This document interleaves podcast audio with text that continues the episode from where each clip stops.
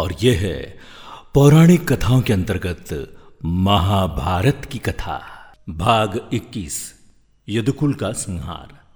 जब 18 दिन का युद्ध समाप्त हो जाता है तो श्री कृष्ण अर्जुन को उसके रथ से नीचे उतर जाने के लिए कहते हैं।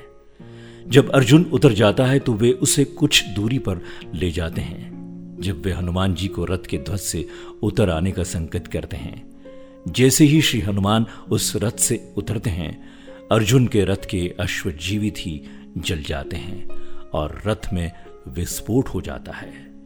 ये देखकर अर्जुन दहल उठता है। तब श्री कृष्ण उसे बताते हैं कि पितामह भीष्म, गुरु द्रोण, कर्ण और अश्वत्थामा के घातक अस्त्रों के कारण अर्जुन के रथ में यह विस्फोट हुआ है।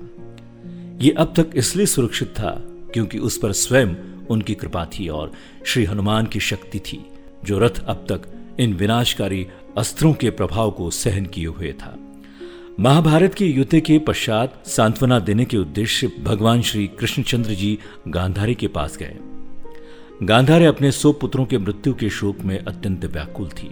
भगवान श्री कृष्णचंद्र को देखते ही गांधारी ने क्रोधित होकर उन्हें श्राप दे दिया कि तुम्हारे कारण से जिस प्रकार मेरे सौ पुत्रों का आपस में लड़कर नाश हुआ है उसी प्रकार तुम्हारे युद्धवंश का भी आपस में एक दूसरे को मारने के कारण नाश हो जाएगा। भगवान श्री कृष्णचंद्र ने माता गांधारी के उस श्राप को पूर्ण करने के लिए यादों की मति को फेर दिया। एक दिन अहंकार के वश में आकर कुछ यदुवंशी बालकों ने दुर्वासा ऋषि का अपमान कर दिया। इस पर दुर्वासा ऋषि ने श्राप दे दिया कि यादव वंश का नाश हो जाएगा।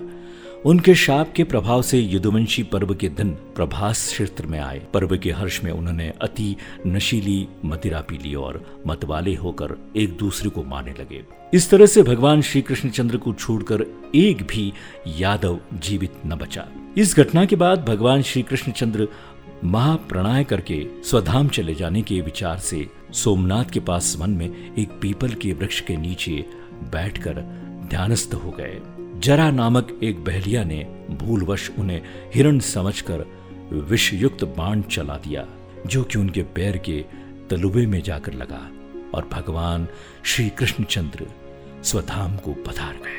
पौराणिक कथाओं के अंतर्गत महाभारत की कथा। अगले एपिसोड में आप सुनेंगे पांडवों का स्वर्ग गमन। सुनते रहिए आरजे प्रभाकर मोरे के साथ महाभारत की कथा।